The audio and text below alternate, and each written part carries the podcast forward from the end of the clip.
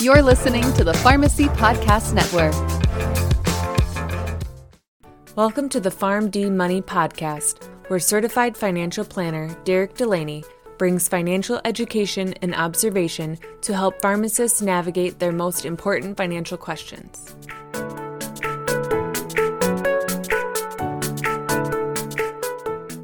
Welcome in PharmD Nation to episode number 27 of the PharmD Money Podcast.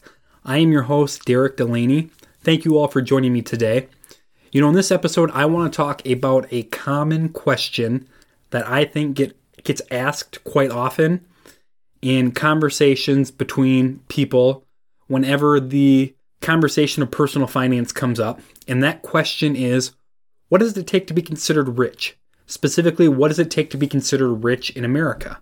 Now, I know a lot of listeners that are listening to this podcast now live in America, and a lot of people aren't stupid. They understand that America is one of the richest countries in the world. So, seeing that you live in one of the richest countries in the world, what does it take to be considered rich in America through the eyes of your peers? What do you have to have where somebody else looks at you and go, oh, that person is definitely rich? Well, it's interesting because I think it depends on which type of definition of rich you use. And in this podcast, I'm going to break down my two different types of definitions of rich. And I'm going to talk about each of those and why the numbers in the article we're going to talk about later on in this podcast start become a lot more clear to me. Even though when I initially saw them, they jumped out at me as being really, really off. So, to jump right in, the two different kinds of definitions I have for being rich are the first one is the most common type of definition I think most Americans think of when they hear the word rich, and that is a monetary definition of being rich. It's a benchmark or a specific standard that somebody has to get to from a dollar and cent standpoint that automatically makes them rich. So I have $999,099 in my bank account. Somebody could look at me and go, You're not rich. And on the flip side, I could have a million and one dollars in my bank account, and that same person could look at me and go, You have over a million dollars. Yes, you are rich. That is fascinating because there was an article written earlier this year in May of 2021 that basically in the article is from CNBC, and I will link that article to the show notes for anybody that wants to go back and read it themselves. But it's interesting because in that article, they pulled a bunch of different people who are from a, d- a bunch of different generations and asked them what they thought their peers had to get to from a net worth standpoint in order to be considered rich. And it's fascinating to see the difference between what millennials Gen Xers and baby boomers think somebody has to get to within their own peer group to be considered rich. And we're going to break down those numbers and kind of get into those right now. But before we do, I want to make sure we're all on the same page. And the same page I want to be on is that everybody is comparing apples to apples. So in this article, they were talking about net worth. So it's not liquid money sitting in a bank account, it's your net worth. And I think it's important to note that net worth is your assets, which are money sitting in the bank, it's your retirement accounts, it's any other property you own that has significant value, subtracted by your liabilities. Common liabilities for America are your mortgage, what do you owe on your home? Uh, they could be credit card debt or other loans, like on vehicles or campers or something like that. And then for a lot of younger people, a big liability or student loan debt. So you take your assets, subtract those assets by your liabilities, and the remaining number is the net worth, is your individual or family net worth or household net worth, however you want to measure it. And that's the number we're talking about. And that's the number that was, or that was the, not the number, but that was the the metric that was talked about in considering whether somebody was rich or not within these specific generation age groups. And before we jump into what those specific generation age groups thought it took for them to be considered rich, I first want to give you a little bit of transparency and to let you know that the average net worth of Americans pre pandemic, so before the pandemic hit, was $748,800. So just think about that that the average net worth of Americans is a little under $750,000, a little under three quarters of a million dollars. So keep that number in mind as we jump into what people think you have to get to from a net worth standpoint to be considered rich in America. So again, it was done by different generations, and the first generation that was polled in this article were millennials. So again, millennials are, I think, off the top of my head, millennial ages are 25 to 39 right now. So just think of anybody you know between the ages of 25 to 39. What does their life look like? Well, they're probably tr- still trying to solidify their career. They're probably trying to find their footing for the next 35 or 40 years of their working life. They are maybe married and just starting a family. A lot of millennials just recently have started looking and buying houses at a more rapid rate than we have seen before. So just use that as context when I share the number that they think somebody has to get to from a net worth standpoint as a millennial to be considered rich. And that number is $1.4 million. And it absolutely blew my mind. $1.4 million, I think, is far higher than what I believe most millennials, specifically the average millennial in America, has even the slightest chance of getting to, um, considering normal circumstances within the 25 to 39 age range. I don't care how good you are at saving or how great your investment prowess is. It's hard to get to a net worth of $1.4 million as a millennial because of all the things we just got done talking about. You have things like student debt and mortgage and auto loans and a young family, and your money is going to a lot of other places, and you're spread out pretty thin as a millennial. And it just blows my mind that people think you have to get to $1.4 million of net worth in order to be considered rich as a millennial, considering you have all those things going on in your life. Now we go to the next generation range, and that is Gen Xers. So when you think of a Gen Xer, think of people between 40 and 60. I know it's not the exact age range to be considered a Gen Xer, but in my mind, that's what I think about are people between 40 and 60. So between 40 and 60, your family is probably growing. You're, if you do have a family, you're probably thinking about college planning for your kids. Pre-retirement planning is becoming a really big thing. Hopefully you have a lot of your debt paid off where you're not fighting with student loans or any other bad debt like credit card debt because you have your financial house in order at that point.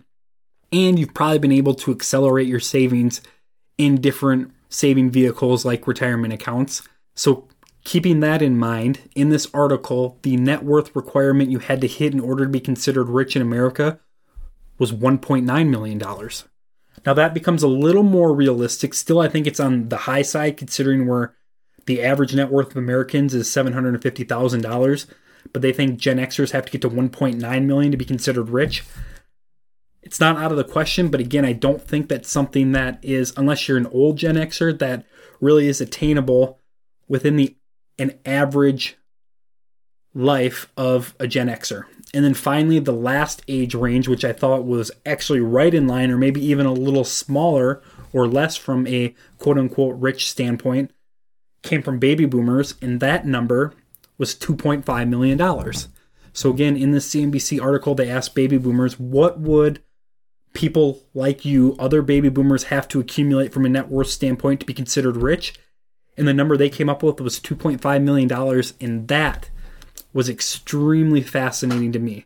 Because if you think of baby boomers, you think that people who have had the last 25 to 35 to 45 years of their life to accumulate wealth.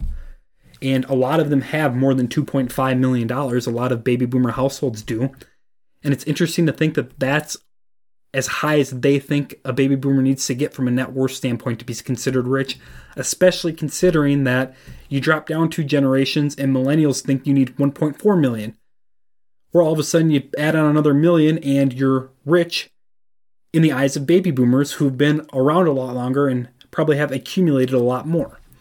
And I think that is a perfect example of why using a monetary definition of rich is not the way you should be using it. And instead, you should be using the second definition, the kind of definition that I like to use when I have the conversation of considering whether somebody's rich or not. And that is if they have achieved lifestyle freedom. And I think baby boomers having a small number, well, small in terms of what I thought it was going to be, but that $2.5 million of net worth is considered to be rich seen through the eyes of baby boomers, I think that number's small.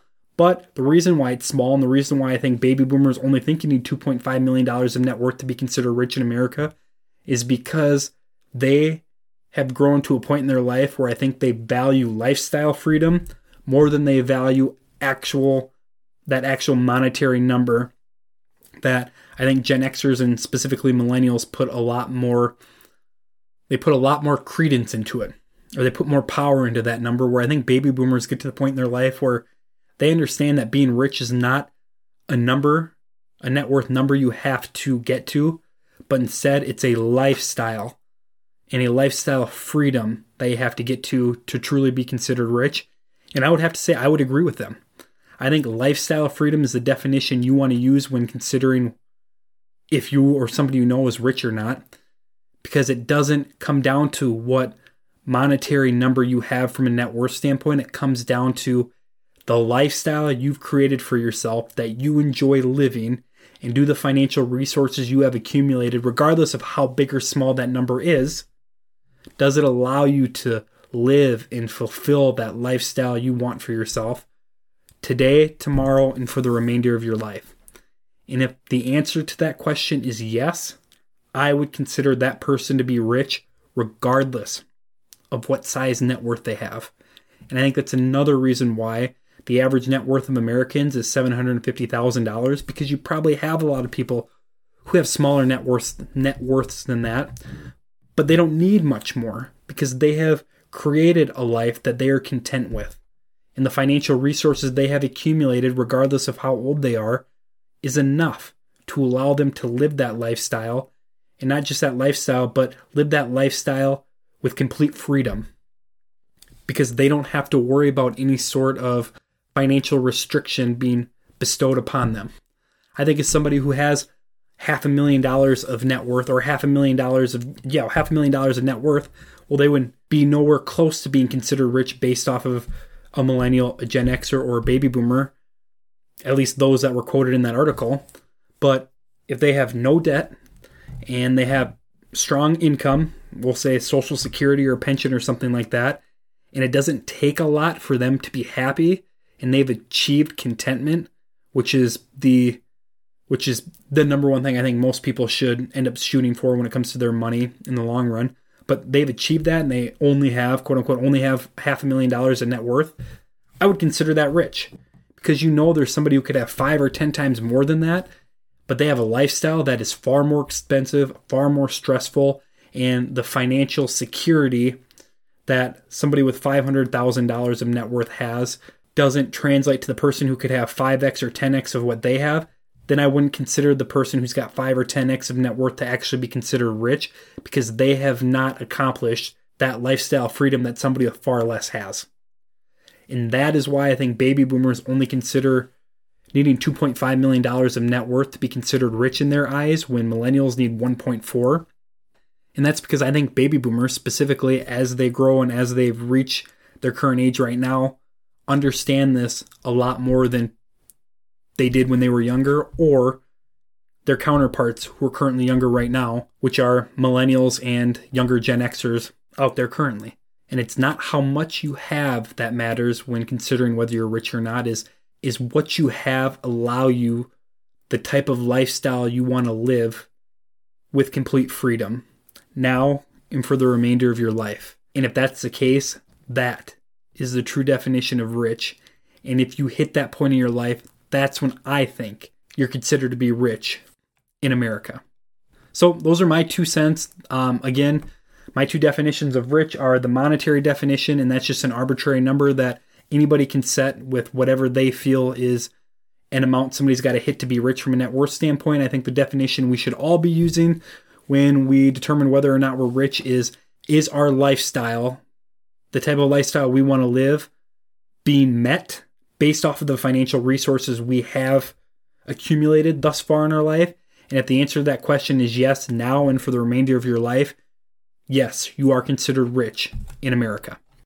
If you're looking for more information about the podcast, myself, or PharmDFP, feel free to visit the firm's website at pharmdfp.com.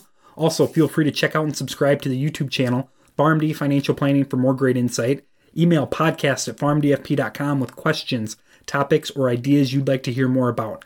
Finally, until next time, PharmD Nation, be well. PharmD Money podcast is not intended to be tax, legal, or investment advice. All opinions expressed on the show are for informational purposes only and should not be relied upon for tax, legal, or investment advice.